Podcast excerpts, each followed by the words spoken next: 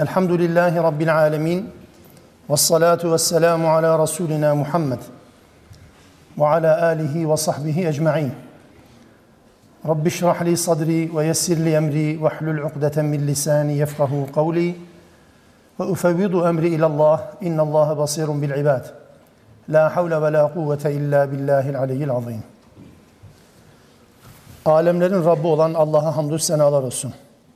Onun Resulüne, Al ve ashabına, ehli beytine salatü selam olsun. Allah'ın rahmeti, bereketi, mağfireti, selamı ve selameti hepinizin ve hepimizin üzerine olsun. Rabbim bugünden itibaren başlayacağımız İsra suresiyle birlikteliğimizi hayır ve bereket vesilesi kılsın inşallah. Rabbim sadece konuşmakla kalmayan, sadece sözde kalmayan, hayata da indirgenen, hayata da indirilen bir kitap, bir bölüm, bir okuma kılsın okumalarımızı, dinlemelerimizi inşallah. Tıpkı yıllar önce, Allah Resulü'nden yüzyıllar önce, belki binlerce yıl önce Musa Aleyhisselam'a da farklı bir lütufta bulunmuştu. Diğer peygamberlerden birçoğunun elde edemediği bir lütuf bu. Allah'ın aracısız bir şekilde Musa ile konuşmasından bahsediyoruz. Görünmeden, şekil olarak, resim olarak, eşkal olarak görünmeden ama doğrudan Musa Aleyhisselam'la konuşması. Allah'ın vahiy ile haber vermesinden farklı bir şey bu. Musa ile konuşması ayrı bir lütuf. Dolayısıyla sıra dışı iki tane lütfun verildiği iki tane peygamber. İsra ile Allah Resulü'nün ve doğrudan aracısız konuşmayla Musa Aleyhisselam'ın özellikle ön plana çıkarılmasından bahsediyoruz. Kur'an ayetleri bunu bize anlatır. Doğrudan ve aracısız konuştuğuna dair ayetlerden baktığımız zaman Rabbimiz şunu söyler. Mesela ve kellemallahu Musa teklima. Musa ile doğrudan yani bildiğiniz anlamda bir konuşmayla konuştu. Hani vahiy ile konuştu anlamında değil. Mesela Allah'ın kelamı diyoruz Kur'an-ı Kerim. Allah konuşur. Kur'an Allah'ın konuşmasıdır deriz ya. Aracılı bir şekildedir bu. Aracı olarak. Ama Allah'ın Musa ile konuşması turda, turda bu doğrudandır ve aracısızdır. O yüzden zaten Musa doğrudan Allah'ın kelamını işitince nasıl bir şey tasavvur etme imkanı yok ki. Sadece Subhanallah deriz ve hayretleri içerisinde kalırız. Yani Allah gibi bir varlık konuşuyor. Acaba nasıl konuşuyor? Acaba kelimeler nasıl? Hangi dilde konuşuyor bilmem ki. Musa Aleyhisselam'a özgü bir lütuftur bu. Ve Musa dinledi. Dinledikten sonra da Rabbim bir de kendini göstersen. Yani ses var biraz da görüntü olsa gibi. Allah dedi olmaz. Olmaz çünkü mümkün değil. Senin bu bünyen, bu anatomin, bu biyolojin buna müsait değil. Musa Aleyhisselam'a istersen dedi bak dağa tecelli edeyim. Dağ dayanırsa sen de dayanabilirsin belki sonra sana tecelli ederiz. Dağa tecelli etti. Dağ darmadağın oldu. Zaten Musa yok. Musa bayıldı gitti. Ayılınca dedi ki ya Rabbi yöneldim sana ben pişman oldum. Yöneldim tevbe ettim ve buna iman edenlerin belki de Allah'ın gözle görülmeyeceğine iman edenlerin ilkiyim dedi ve orada bu işi bitirdi. Bu bir lütuftu Musa Aleyhisselam'a. Dolayısıyla Musa'ya bu lütuf verildiğinde döndüğünde ben Allah'la konuştum. Allah benimle konuştu. Tırnak içinde yani sohbet ettik diye İsrailoğullarına döndüğünde İsrailoğullarının tepkisi nasıldı? Len nu'mine leke hatta narallaha cehreten. Biz Allah'ı açıkça görmedikçe sana inanmayız ki. Bunlar inanan insanların sözü. İnanan insanlar bu cümleyi kullanıyor. Biz sana inanmayız. Ne zamana kadar? Hatta narallaha cehraten. Apaçık bir şekilde Allah'ı gözlerimizle görmedikçe dediler. Ve çoğu sapıttı, inkara düştü. Çünkü Allah gibi bir varlığın Musa gibi bir bedenden müteşekkil insana konuşmasının anlamsız ve mantıksız olduğunu düşündüler de reddettiler. Şimdi olayı anlatabildik mi? İsra'da Allah Resulü döndükten sonra Mekke'nin müşrikler zıvanadan çıktı tabiri caizse. Nasıl böyle bir şey olabilir ki? Reddettiler. Reddetmekle kalmadılar. Sıra dışı bir olayın adeta üzerinde yaşandığı, tecrübe edildiği bir insan Mekke'de böyle bir yücelik sadece ona verilmiş. Bir taraftan böyle inanıyorlar, bir taraftan da reddetmeye çalışıyorlar. Ellerine bir şey geçmiyor. Ve inkar etmekten başka çare bulamadılar. Müslümanların da kalplerine şüphe düşürmeye başladılar. Arkadaşlarınız böyle diyor. Muhammed böyle demiş. Ne alaka? Aklın alıyor mu aklın alıyor mu aklın yatıyor mu şeklinde diye Ebu Bekir'i bile adeta çeldirmeye çalıştılar. Şimdi iki olayın da iki peygamber üzerinde yaşanan sıra dışı bu iki tecrübenin olayın da sebepleri, şekilleri ve sonuçları birbirine motamot aynı. Dolayısıyla İsra hadisesinde Allah Resulü'nden bahseden ayetten sonra biz Musa'ya kitabı verdik. İsrailoğullarına bir hidayet rehberi olarak gönderdik ve benden başka da vekil edinmeyin cümlesinin belki vereceği mesaj şu. İkisini birleştirdiğimiz zaman Allah'ın kendisiyle konuştuğunu söyleyen Musa kavmi tarafından nasıl yalanlandı? Ve yalanlanan bu kavim nasıl da Allah'ın gazabını hak ettiler? Allah'ın gazabını hak eden bir topluma dönüştü. Üzerlerine zillet ve meskenet damgası vuruldu Kur'an'ın ifadesiyle. Nasıl bu yaşandıysa dikkat edin aynı sonuçlar sizin için de geçerlidir. Siz bu iddiayı söyleyen, iddia değil tabii ki bu gerçeği söyleyen Allah Resulü'nü inkar ederseniz, yaşadığı olayı yok sayarsanız, sadece gözlerinizin gördüğü ve aklınızın kavradığı şeyleri inanılacak şey olarak kabul ederseniz, siz de aynen Musa'nın kavmine benzersiniz ve onun kavminin uğradığı sonuçların aynısı sizin için de söz konusu olur anlamında bir uyarı olsa gerek. Yoksa bir alakanın kurulma imkanı elbette yok. Musa'ya kitap verildi, vahiy verildi. Aynen Muhammed Aleyhisselam'a verilen vahiy gibi bunların dışında da sıra dışı olaylarla bu peygamberlerin her biri şereflendirildi. Her peygamberin ortak özellikleri var. Allah'ın vahyetmesi benzeri şeyler. Ama bir peygamberi diğerinden farklı kılan mutlaka farklı bir özellik de vardır.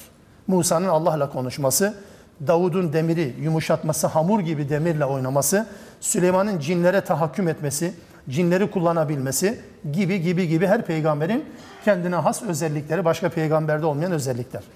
Bunlar Allah'ın bir lütfudur ve Allah Teala sizin anlayacağınız ve kavrayacağınız şeylerle peygamberler lütufta bulunmaz her zaman için. Bu da iman edilmesi gereken bir şey değilse siz bilirsiniz. Geçmişte bunun bedelini ağır ödediler. Siz de ağır ödersiniz. Zaten inkar eden bu toplum ilk tarihte nüzül dönemlerinde bu olayı reddeden toplum zaten birkaç yıl sonra yoktu. Bitti ve peygamberi kovan bu toplum peygamberin huzurunda el pençe divan durmak zorunda bırakıldı. Cezanın en büyüğüydü. İnkar eden ve reddeden Yahudiler de zaten barınacak yer bulamadılar. Her biri bir tarafa sürgün edildi. En az bu olaydan yaklaşık 6-7 yıl sonra, 8 yıl sonra. Bu da onların uğradığı cezalardan bir tanesi. Genel anlamda da bize yönelik bu anlamda hitap da olabilir tabii ki. Orada ella tettehidu min duni vekila ifadesi var. Benim dışımda bir vekil edinmeyin. Bu kelime bizim Türkçede de kullanıldığı için bazen hani ilk derste de söylediğim bir hakikat vardı ya. Türkçede kullanılan bir kelimeyi siz eğer Kur'an'da kullanılan bir kelimeyle eşleştirirseniz, aynı anlamda olduğunu düşünürseniz orada bir anlama problemi var zaten. Bu da böyledir. Vekil. Ne yani vekil? Milletin vekili ya da dava vekili ya da bilmem neyin vekili. Mesele bu değil bakınız. Vekil nedir? Vekil bir işin kendisine havale edildiği ciddi anlamda çözüm için havale edildiği kimsedir. Ve davranışından sorumlu olan kimsedir. Vekil edinenle vekil eden edinen arasında edenle edilen arasındaki ilişki mutlaktır.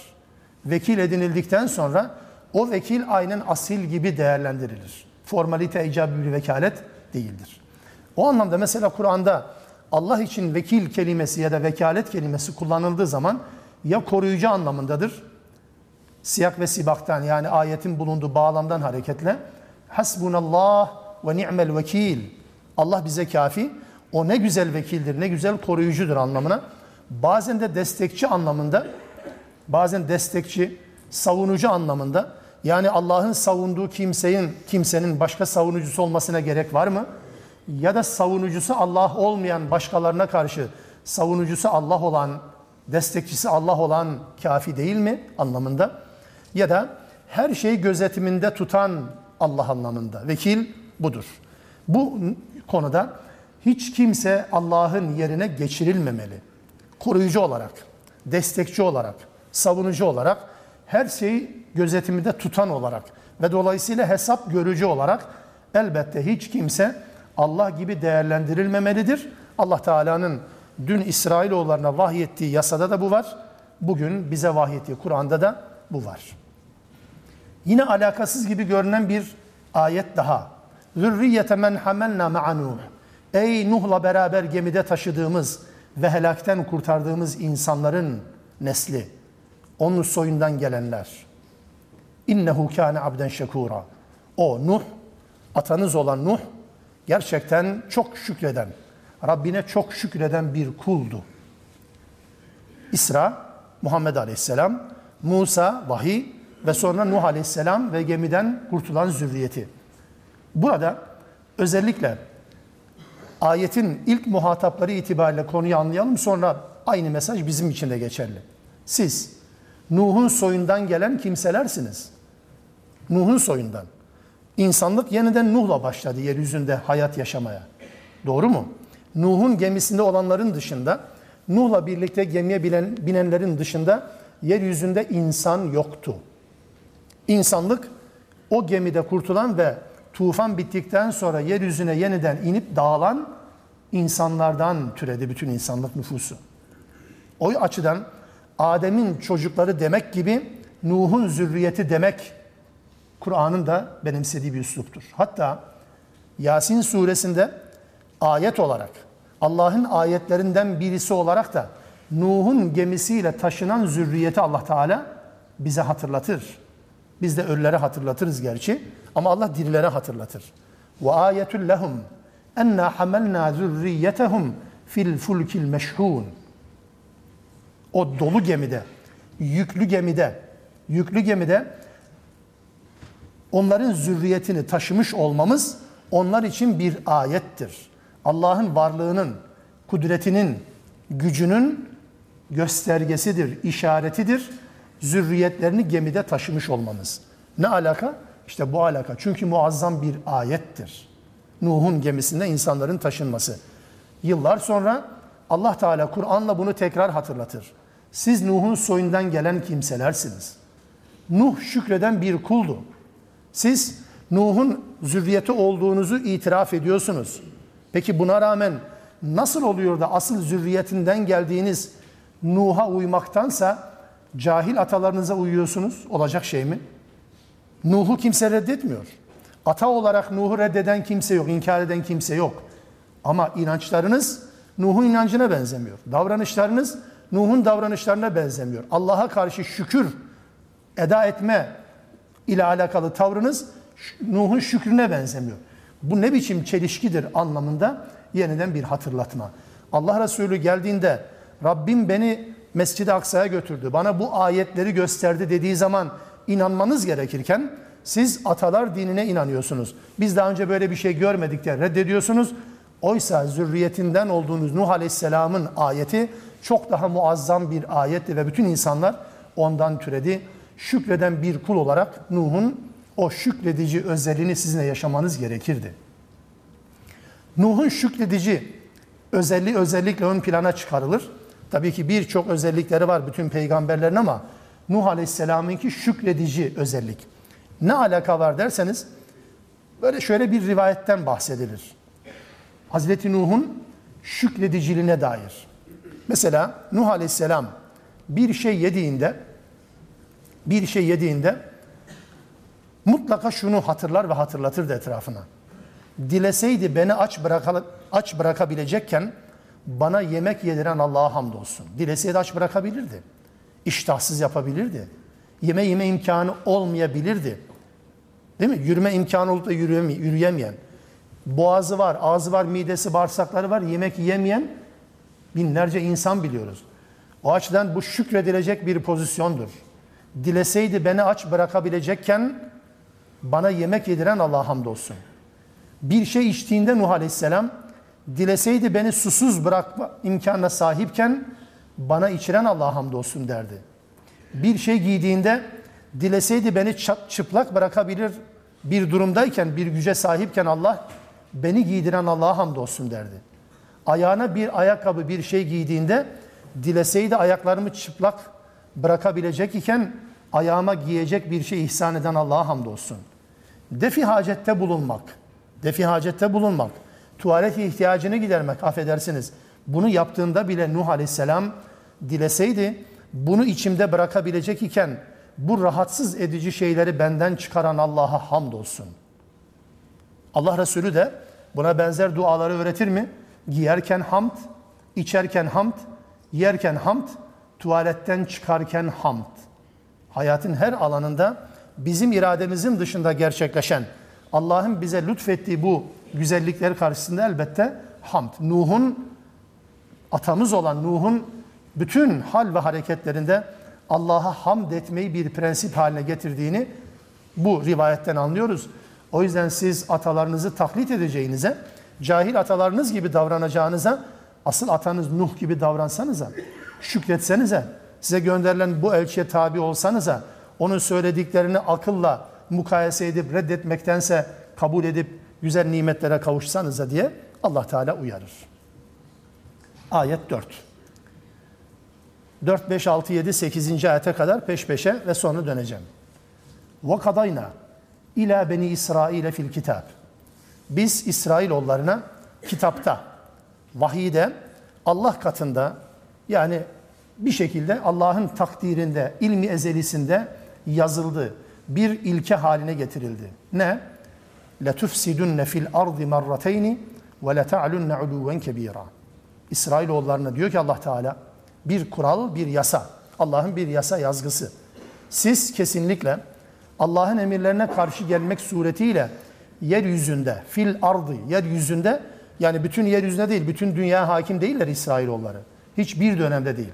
Fil ardı kelimesiyle alakalı da bir, bir parantez açmam lazım müsaade ederseniz.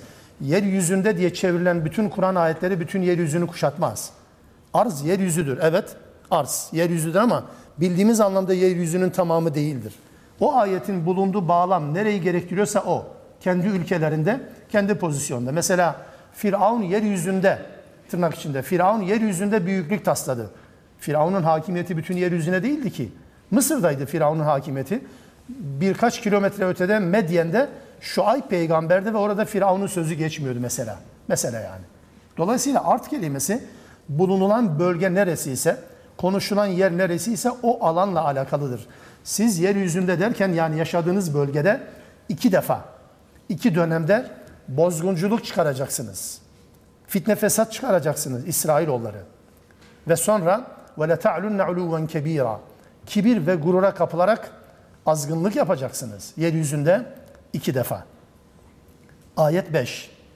Fe izâ câe va'du ulâhuma birinci bozgunculuk. Bu iki bozgunculuk döneminin ya da bu iki bozgunculuğun ilkinin cezalandırma zamanı gelince ba'athna aleykum ibaden lena uli be'sin şedid. Size çok güçlü, kuvvetli, acımasız bu kelimenin anlamı bu.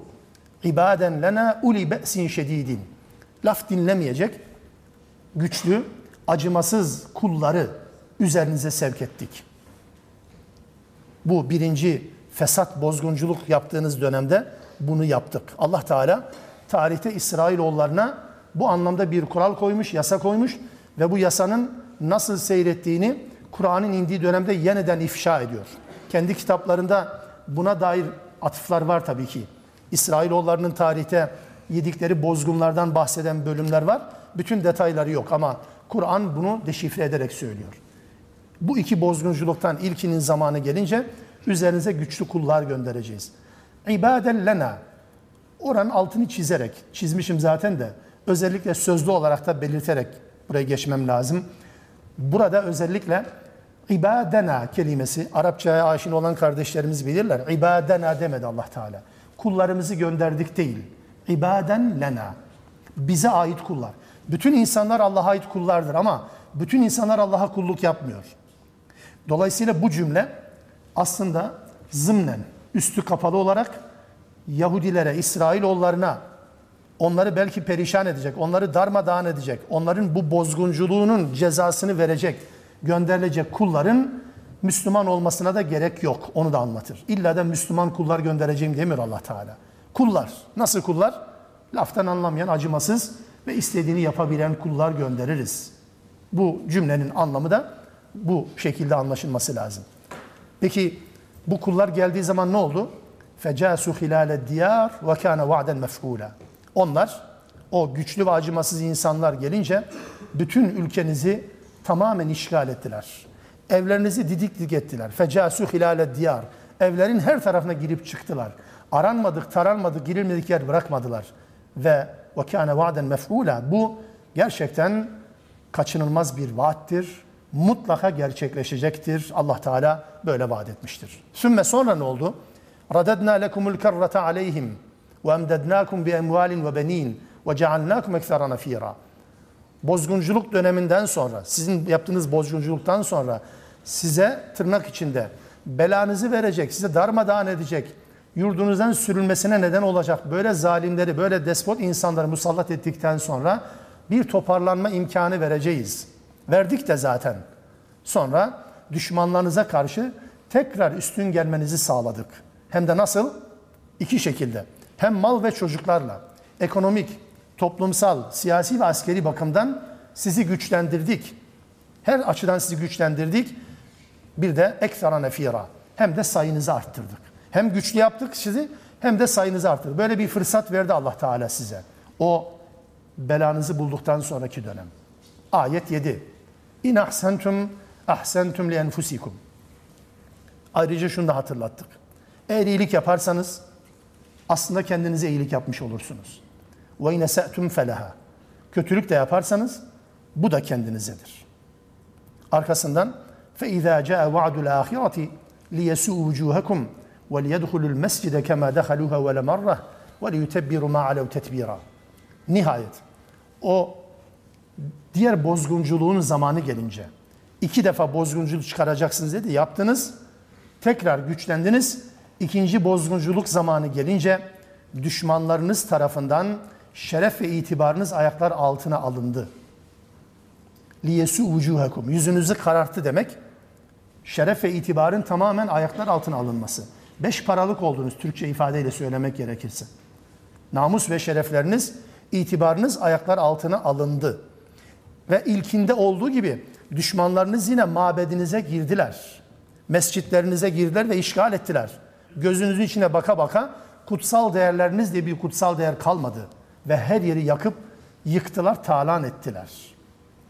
Oraya farkındaysanız ayaklar altına alındı ile beraber ayaklar altına alınacak ifadesini de yerleştirdik. Ya da mabetlerinize girdilerden ziyade girecekler. Olmamış da gelecekte olacak anlamında. Veya talan ettiler yerine talan edecekler şeklinde bir anlam verilebilir mi?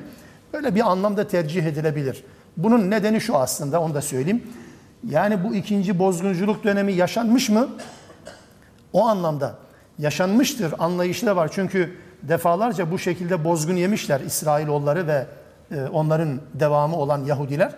O anlamda bu yapılmıştır. İkinci vaat de bitmiştir. İkinci vaatte de gerçekten belalarını vermek üzere insanlar göndermiştir. Aynen birincideki gibi hatta daha dehşetli bir şekilde mabetlerine girmiş, itibarları ve şerefleri ayaklar altına alınmış. Bir anlayışa göre de bu henüz gerçekleşmemiş de ikinci vaat daha ne zaman kim bilir diye söylendiği için böyle ikili bir tercih söz konusu olabilir. Şimdi bu ayete kadar yani 4, 5, 6 ve 7. ayete kadar İsrailoğulları ile alakalı Allah Teala'nın bir yasasından bahsediliyor.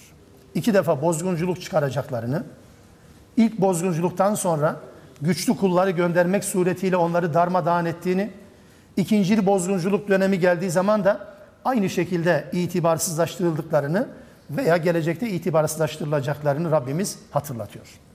Bakıyoruz mesela Kur'an'ın verdiği bilgiden hareketle ne anlatmaya çalışıyor mesela? Kur'an mesela İsrailoğullarından bahseder. İsrailoğulları sadece Musa dönemiyle sınırlı değil. Yani ya da sadece Musa döneminden sonra ile sınırlı değil. Adını doğru koymamız lazım. Mesela İsrailoğulları daha önce Filistin'deydi. Filistin'de yaşıyorlardı.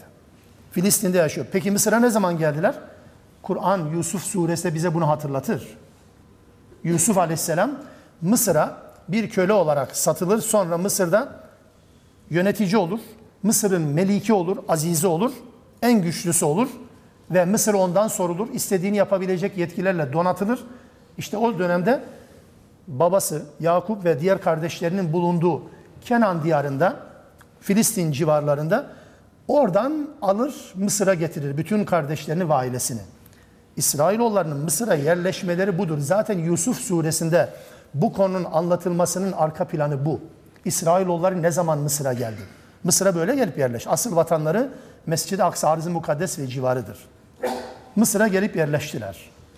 Daha sonraki dönemlerde aradan yüzyıllar geçtikten sonra bu kez Mısır'a yerleşen, efendi olan bu insanlar Firavun'un kölesi durumuna düştüler. Hem Mısır'daki egemenliklerini kaybettiler, ayak işlerinde çalıştırılan insanlar oldular, köle muamelesine tabi tutuldular, hem dinlerini, namuslarını ve kimliklerini kaybettiler. O dönemde. Yani Yusuf'tan sonra Firavun'un o zulüm dönemlerinde. Bu zulüm döneminden sonra Musa aleyhisselam ile Firavun'un zulmünden kurtuldular. Özgürlüğüne kavuştular. Bu insanlar Allah'ın büyük lütfu. Musa'nın eliyle, Allah Teala Musa'nın vasıtasıyla bu köle toplumu efendi toplum haline getirdi. Firavun ve hanedanını yerle bir etti, yerin dibine geçirdi. Böyle bir tehlike, böyle bir zulüm tehlikesinin olmadığı bir dünyada onları yıllarca yaşattı. Ve sonra bunlar arz-ı mukaddese, asli vatanlarına tekrar yerleştiler. Hazreti Davut döneminde, Musa'dan sonra, Davut döneminde bakıyoruz. Mesela yine İsrailoğulları ile mücadele eden, çatışan insanlar var mı? Bakara suresinden iki sayfa boyunca anlatılan Talut Calut kıssası var. Talut Calut kıssası. Orada yine Talut'un komutanlığında Talut'un komutanlığında İsrailoğulları savaşa giderler. Calut'a karşı, Calut ve ordusuna karşı. Bu savaşa gittikleri zaman Davut henüz peygamber değildi, çocuktu ve çocuk olan Davut attığı bir taşla mı, mancınıkla mı neyse bir okla karşı tarafın komutanı Calut'u öldürünce savaş zaferle bitti ve İsrailoğulları yeniden hakim oldular. Bu Calut'un Davut tarafından öldürülmesiyle birlikte daha sonraki dönemler artık İsrailoğullarının önüne geçilemez oldu. Hakimiyet anlamında ta Yemen'e kadar. Mısır nere? Arz-ı Mukaddes nere? Yemen nere? Yemen'e kadar bütün alanlarda hakim olan İsrailoğulları oldu. Gitgeller yaşıyor. Sonra bir fesat dönemi yaşadılar. Bu Süleyman'la birlikte yaşadıkları saltanat o şaşa, o tantana, debdebeden sonra Babil sürgünü diye bilinir. Buhtun Nasır veya farklı telaffuzlarla da bu kelime telaffuz edilir ama genelde böyle bilinir. Buhtun Nasır döneminde ilk bozgunculuk ve ilk ceza gerçekleşmiş oluyor.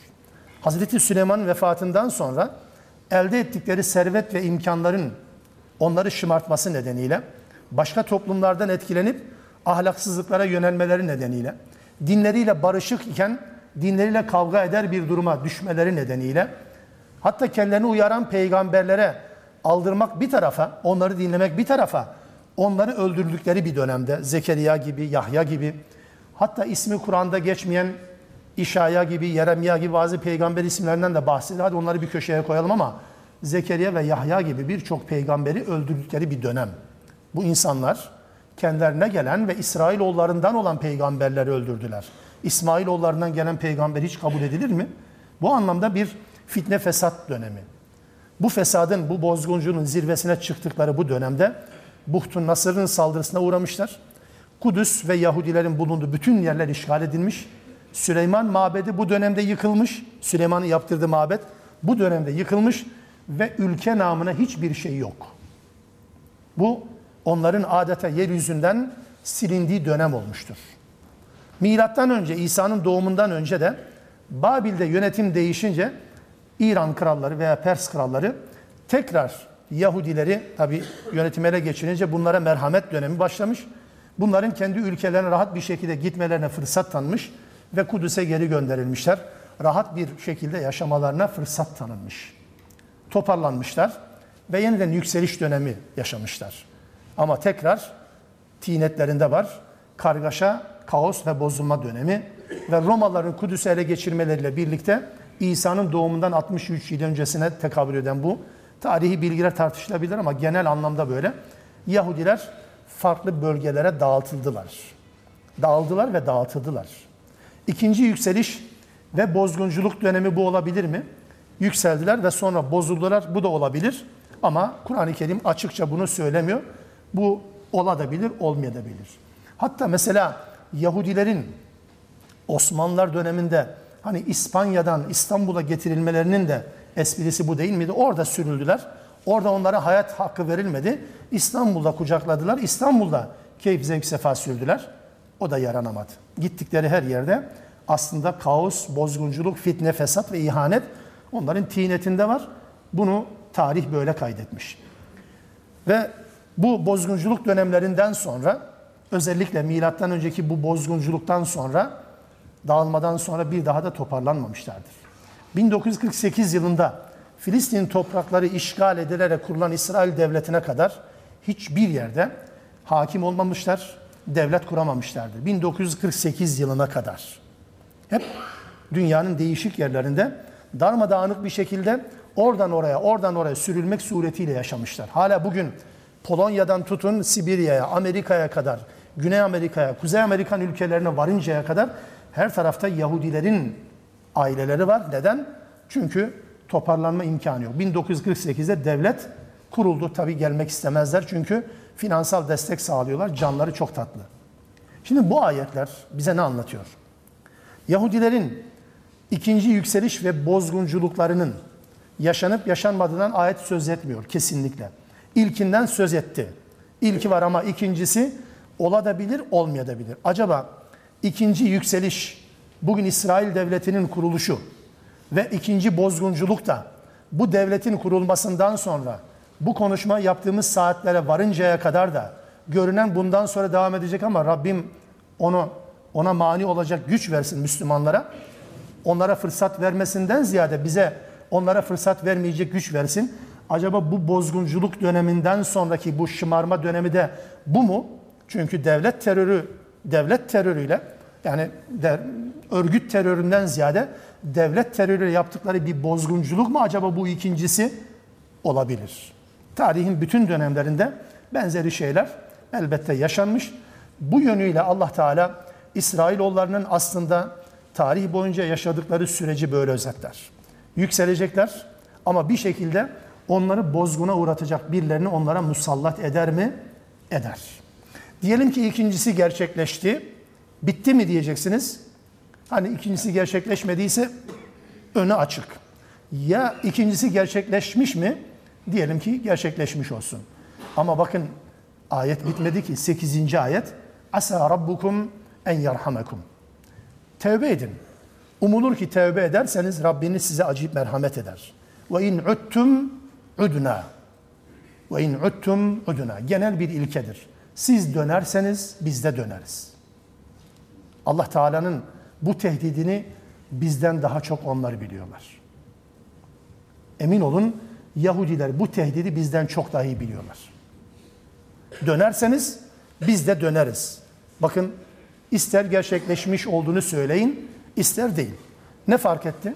Siz buna dönerseniz döneriz. O zaman iki tane bozgunculuk dönemiyle bu konu sınırlı değil. Kıyamete kadar da durum böyle mi olacak? Aynen böyledir. Siz dönerseniz biz de döneriz. Siz dönerseniz neye? Bozgunculuğa. Biz neye döneriz? Üzerinize adam musallat etmeye. Tarihin son dönemlerinde Hitler'di. Bir başka dönemde bir başka. Adam mı yok sanki? Bu yönüyle Allah Teala kıyamete kadar bunu sürdürecek.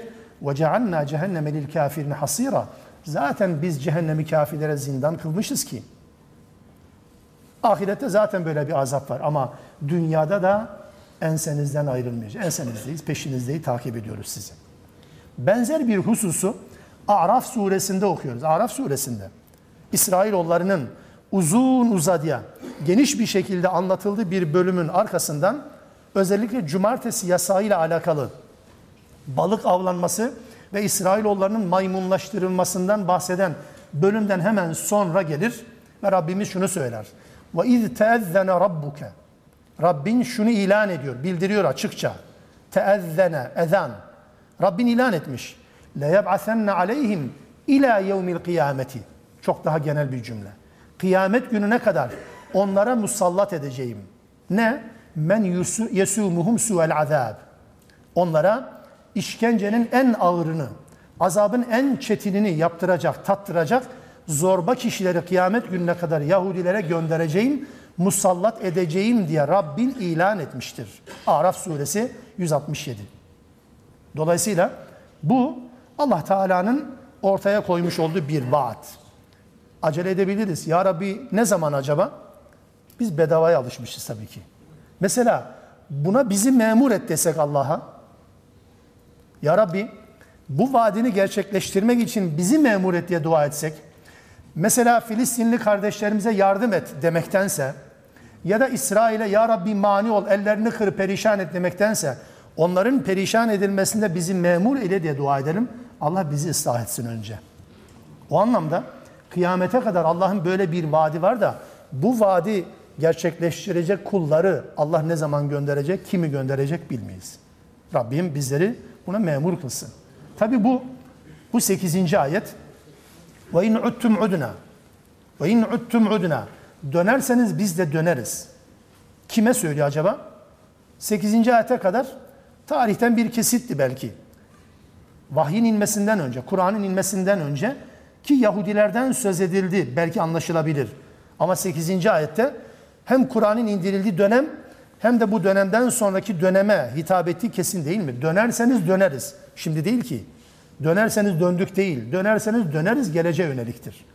Bu hem o dönemin muhatapları hem de bugün ve kıyamete kadar gelecek olan bütün muhatapları evet karşısına alan bir ifadedir. Dönerseniz döneriz. Yani tekrar bozgunculuk yaparsanız biz de tekrar sizi cezalandıracağız anlamına gelir. Mesela Medine'de bu ayetlerin inmesinden sadece birkaç yıl sonra İsra suresi inmesinden birkaç yıl sonra yani Yahudilerin Hazreti Peygamberle yaptıkları anlaşma ihanet ettiklerini biliyoruz. Aslında Yahudiler Medine'de efendi olarak yaşamıyorlardı. Her birisi bir kabileye eklemlenerek yaşıyorlar. Bir kabile Evs'e, Medine'nin yerlisi Evs kabilesine, bir kabile Hazreç'e yamanarak, onun müttefikliğini yaparak orada yaşamaya çalışıyor. Hatta Evs ve Hazreç, Medine'nin yerli kabileleri birbirlere çatışı, birbirlerinden adam öldürdükleri zaman bile Yahudi kabileleri müttefik, her biri bir kabilenin müttefiği olarak birbirlerini öldürüyorlardı. Evet. Birbirlerinden esir de alıyorlardı. Almak zorunda çünkü Evs'in müttefiki Hazreç'ten. Hazreç'in müttefiki Evs'ten alacaktı. Yahudi de karşısında onu da alacaktı. Ayet-i Kerime öyle diyordu. Siz bunu yaparken arkasından da bir fidyeyle kardeşlerinizi serbest bırakıyordunuz Bakara suresinde. Yani siz savaşma konusunda Yahudilerle kardeşlerinize savaşmama konusundaki ayeti reddediyorsunuz. Ama esir alınan Yahudi olunca onu fidye karşılığı serbest bırakmak için Yahudinin Tevrat'taki ayete sarılıyorsunuz. Bu ne biçim anlayış ki? Efetü'minune bi ba'dil kitabi ve tekfurune bi ba'd? Kitabın bir kısmını iman ediyorsunuz, bir kısmını inkar mı ediyorsunuz denilen cümle bunun içindi. Bunlar her biri bir kabilenin müttefiki olarak Medine'de hayatlarını sürdüren insanlar. Allah Resulü Medine'ye hicret edeceği zaman, ettiği zaman da Yahudiler anlaştılar. Daha önce beklenti İsrailoğullarından bir peygamberdi ama İsmailoğullarından geldi, kabul etmediler. Kabul etmemekle kalmayıp bir de ona cephe aldılar. Beni Kaynuka sürgün edildi. Beni Nadir sürgün edildi. Beni Kureyza erkekleri kılıçtan geçirildi ve diğerleri tamamen sürgün edildi. Hayber, Hayber'de rahat durmadılar başka yerlere ve Medine'de de aynı ihaneti yaptılar. Toparlandılar, biraz rahata ermişlerdi. İhanet ettiler ve tekrar döndü Allah Teala. Kimin eliyle? Oradaki Müslümanların eliyle onlar bu şekilde yine darmadağın hale getirildiler. Ama biz bu ayetleri okurken hep Yahudiler üzerinden gittik değil mi? Doğru. Bu ayetleri herhalde en çok biz okuyacağız. Allah Teala bize hitap eden bir tarz seçiyor, bir üslupla. Biz okuduğumuza göre, evet yani İsrailoğulları ile alakalı böyle bir tarihten kesit var. Bozgunculuk yapmışlar, yükselmişler, dağılmışlar ve dağıtılmışlar vesaire. Peki bunu niye Allah bize anlattı? İsrailoğullarına veya Yahudilere değil sadece aynı zamanda Müslümanlara yönelik bir hitaptır bu. Mesela aynı süreçleri Müslümanlar da yaşamıyor mu? Benzerini bakınız. Sadece Müslümanlara yönelik bir vaat yok ama vaka aynıdır. Olaylar aynı şekilde seyrediyor. İslam'ın en güzel yaşandığı dönem asr-ı saadetti. Arkasından Hulefai Raşid'in, Raşid halifeler dönemiydi. Allah Resulü'nün anlattığı, yaşadığı ve yaşanmasını tavsiye ettiği, istediği din anlayışının hakim olduğu dönemlerdi. Asr-ı Saadet ve Raşid Halifeler dönemi. Ve Müslümanlar yeryüzündeki egemen güçtü ve en izzetli insanlardı. Yeryüzünün en izzetli ve şerefli insanları Müslümanlardı.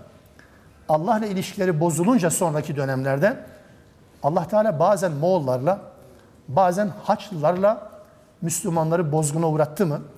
Acaba faili Allah deyince yanlış mı yaptım? Öyle maalesef yani. Evet Allah Teala Allah'ın izzetini izzet olarak kuşanmayan, başkalarının yanında izzetli olmayı tercih eden insanları bakın Müslüman olsalar bile, son vahye iman ettiklerini söyleseler bile gereğini yerine getirmediklerinden dolayı cezalandırmaktan uzak durmuyor. Allah'a kulluğa yöneldiklerinde sonraki dönemlerde toparlandıkları bir dönem ne oldu? Yeniden üç kıta hükmettiler mi? Asya'da Avrupa'nın ta nerelerine kadar, Afrika'nın uçlarına kadar Müslümanların damgası vuruldu. Yeryüzünün egemen güçleri 18. yüzyılın sonuna kadar, 19. yüzyılın başına kadar neredeyse dünyadaki bütün medeniyetin, kültürün izlerinde Müslümanların imzası var. Bütün gelişmelerde Müslümanların imzası var. Dünyada Müslümanların sözü geçerli. Müslümanların efendiliğinden dolayı, izzetinden dolayı böyle oldu, toparlandılar. Sonra ne oldu? Yaklaşık 100 yıldır, 100 yılı aşkın bir süredir de Allah'ı bıraktık. Allah'ı bıraktık. Kitabını bir tarafa bıraktık. Allah'ın yanı sıra başka Rabler edindik. Allah'ın kitabına başka kitapları tercih ettik. Amerika'nın ya da Avrupa'nın uydusu olduk. Onların getirdiği hayat tarzını Allah'ın bize öngördüğü hayat tarzına tercih ettik. Ayşe'ye benzemektense başkalarına benzemeye çalıştı kadınlarımız. Erkeklerimiz Müslümanlara benzemektense Avrupa'daki gördüklerine benzemeye ya da onlara gösterilen tiplere benzemeye çalıştılar. Hayat tarzının her tarafında Allah'ın değil başkalarının sözünün geçerli olduğu bir dönem yaşandı ve izzet ve şereflerini bir daha kaybettiler. Biz ikide bir şikayet ederiz. Ya akan gözyaşı ve dökülen kanlar neden hep Müslüman coğrafyada? Müslüman coğrafya mı dediniz? Mesela bulunduğunuz şehrin merkezinden, çarşısından bu Anadolu'nun mütevazi bir kenti, muhafazakar diye nitelenen bir kenti. Bu şehrinizin çarşısından giderken neresinde İslam hissiyatı var? Neresinde size İslam'ın damgasının vurulduğuna dair bir his veriyor? Kendi kendimizi kandırmayalım. Allah Teala bize lütfetmiş. Yaşıyoruz hasbel kader. Yoksa Allah'ın izzetini ve onurunu ayaklar altına aldıktan sonra Allah'ın aslında yasası bu değildir. Bakın İslam ümmetinin perişan hali budur. Kanın ve gözyaşının egemen olduğu coğrafyaların tamamında bu vardır. Bu iş başa geldikten sonra herkes Müslüman olabilir. Darbe yedikten sonra herkes aklı başa gelebilir. Bu değil. Asıl bu değildir. İşler yolundayken ne kadar Müslümansınız o önemlidir. Toplum içerisinde herkes Müslüman. Yalnız başınayken ne kadar Müslümansınız? Bir tarafta toplandığımız zaman herkes bir aradayken iyi Müslüman. Bunu herkes yapabilir. Yalnız başına kaldığınız zaman, kendi nefsinize baş başa kaldığınız zaman Allah'la ilişkileriniz nasıl? Asıl budur önemli olan. Allah Teala'nın bu vaadi benim anladığım kadarıyla Müslümanlara da yöneliktir. Kızım sana söylüyorum gelinim sen anla. İsrailoğullarına uygun görülen bir şey. Kur'an'da anlatılan sadece onlara tahsis edilir mi? Var mı böyle bir kural? İbn Abbas'ın ifadesiyle ehli kitaptan bahseden ne kadar eleştiri varsa hepsi Müslümanlar için de geçerlidir. Müslümanlar bunu okuyacaklar, ibret alacaklar. Böyle yaşanmış mı? Evet yaşanmış. Aynen adım adım. Peki Allah niye bana bunu anlatıyor? Bilmeseydim ne olurdu? Hayır, bilmen lazım. Çünkü benzer süreç seni de bekler. O anlamda Allah'ın bizi izzetlendirdiği, izzet bulmamıza vasıta kıldığı unsurları değil, başka şeylerde izzet aramaya başlayınca, Müslüman olma izzetiyle yetinmeyince, başka şeylerin izzetine sarılınca Allah Teala burnumuzu sürter. Bu kuraldır. Sadece İsrailoğullarına tahsis edilen bir kural da değildir. Bunu bilelim. Birbirimize bunu hatırlatalım. Kur'an bunu ötelerden haber verir. Tarih boyunca kısa bir kesit olarak söyledim. Tarih boyunca bu yaşanmıştır. Bundan sonra bundan farklı bir şey yaşanmayacaktır. Bu böyle bilinsin. Sadece takvimi bizi aldatabilir. 5 yıl yerine 10 yıl, 10 yerine 30 yıl sürebilir, gecikebilir. Nimetler ve külfetler bu anlamda gecikebilir. Hiç bizi aldatmasın bu. Allah Teala hesabı çabuk görendir. Arkasından Rabbimiz bir çare, bir çözüm olarak getirdi konuyu Kur'an'a. İnne hadel Kur'an. Bu Kur'an var ya, şüphesiz bu o Kur'an yehdi lilleti hiye akvam. En akvam. Akvam en doğru. Aslında en doğru kelimesi bunu karşılamıyor. Ama çaresi ben tercüme edeyim mi izah etmem lazım. Akvam Türkçe'de buna benzer bir kelime var kıvamında. Kıvam. لَقَدْ خَلَقْنَا الْاِنْسَانَ فِي اَحْسَنِ takvim. Takvim, kıvam odur işte. Tam kıvamında bir yol. Yehdi lilleti yakvam. Tam kıvamında, en kıvamında, en mutedil, en dengeli bir yola iletir. Ve sadece yola iletmekle kalmaz. İki şeyi beraberinde hatırlatır. Müjde ve korkutma. İkisi yan yanadır. Ve yubeşşirul mu'minîne ellezîne ya'melûne s-sâlihâti enne lehum ecran kebîrâ. İman edip salih amel işleyenleri, iman edip yatanları değil, iman edip erdemli işler yapanları, Allah'ın yapılmasını onayladığı, emrettiği, hoşlandığı işleri yapanları müjdeler bu Kur'an. Ne diye? Onlara büyük bir mükafat var diye. Ennellezîne lâ yu'minûne bil âhireti ahirete iman etmeyenlere gelince a'tedna lehum azaben elîmâ. Can yakıcı, elem verici, acıtıcı bir azap hazırladığımızı bildirerek de bu Kur'an uyarır. Kur'an yol gösteren bir kitaptır. Kendisi göstermez. Kur'an okuma demektir. Kur'an okunduğu zaman gösterir. Bunun adı mushaftır kardeşler. Bunun adı mushaftır. Bu Kur'an değildir. Bunu siz astığınız zaman Kur'an yok orada. Sadece mushafa asarsınız. Bu sadece matbaadan çıkmış olan bir kağıttır ve üzerinde hasbel kader yazıya dökülmüş olan ayetlerdir. Eğitim ve öğretim için burada yazılmıştır. Bu okunmadığı zaman bunun adı mushaftır. Arabanın ön tamponuna 10 tane Kur'an musafı koyun. Arka tamponuna 10 tane musaf koyun. Orada Kur'an yok. Kur'an var değildir. Kur'an yok. Kur'an okunduğu zaman olur. Bu telefondan, bu makineden Kur'an okunduğu zaman da Kur'an değildir. Çünkü Kur'an insan tarafından dil ve dudakla, ağızdan telaffuzla okunduğu zaman Kur'an'a dönüşür. Asılan Kur'an yok. Takılan Kur'an olmaz. Üflenen Kur'an yoktur. Okunan, anlaşılan, yaşanan ve anlatılan Kur'an vardır. Okunan, anlaşılan, yaşanan ve anlatılan bir Kur'an'dan bahsediyoruz. Öbürü takılır, asılır, üflenir vesaire. Bu Allah'ın kitabı değil. O yüzden hidayete erdiren bu değildir. Bu kitap okunduğu zaman, bu kitap anlaşıldığı zaman yol gösterir. Yol gösteren benim okumamdır. Kitabın kendisi değildir. O açıdan kitap yol gösterir. Yol gösterirken de ne yapacağımızı ve ne yapmayacağımızı. İman edip salih amelde bulunmamız gerektiğini. İman ediyorsanız bu kitaba, bu kitabın sizden yapılmasını istediği şeyleri yapmak zorundasınız. Zorundayız da. İman ediyorsanız bu kitabın reddedin dediği şeyleri reddetmek ve ondan kaçınmak zorundasınız. O yüzden Kur'an'a Allah Teala sözü getirir ve şu acı gerçeği de bize hatırlatır. Ve yed'ul insan bişşerri duahu bil hayr. İnsan tıpkı hayrı ister gibi, hayrı istercesine bazen şerri ister mi? Dualarında bunu ister mi? Aslında istediği hayır fakat aslında hayır istemiyor, şer istiyor. İnsan çünkü insan peşine çalışır. Vadeli çok fazla hesap etmez. Ve kânel insanu acûle. İnsan çok acelecidir. İnsan çok acelecidir.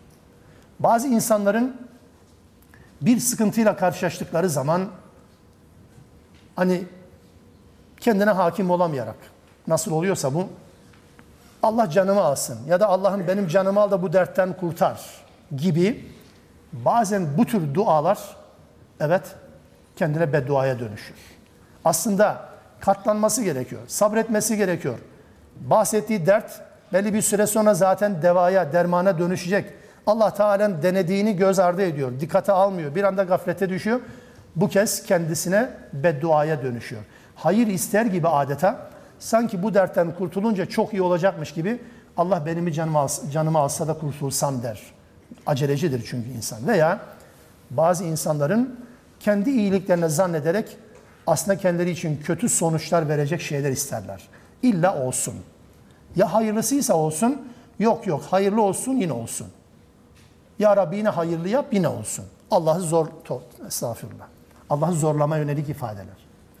Allah Teala bizim hakkımızda neyi murad etmiş? Bizim için neyin hayır olduğunu bizim bilme imkanımız yok. Küstahlaşmaya gerek yok insan olarak. Allah Teala öyle diyor mesela.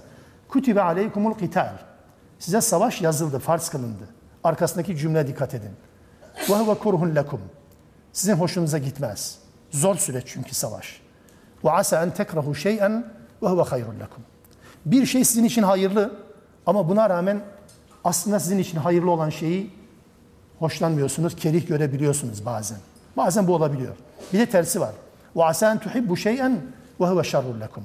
Bazen de bir şeye ulaşmanız aslında sizin için şerdir, kötülükle sonuçlanacaktır ama siz onun olmasını mutlaka istersiniz. Allah'ın benim hakkımda, bizim hakkımızda hayır murad ettiği şeyleri istememiz gerekirken illa adrese teslim dua yapmanın da bir alemi yok. Allah Teala ben seni imtihan edeceğim diyor. Ne, nasıl dua edeceğimiz de o yüzden Allah bakın bize bırakmamıştır. Allah bize bırakmamıştır.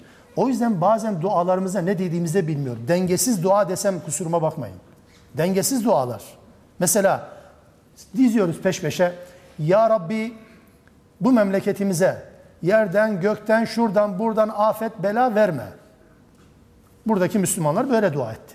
Oradaki Müslümanlar da bu duayı yapıyor. Şimdi Allah'ın eli kolu bağlandı estağfirullah yani.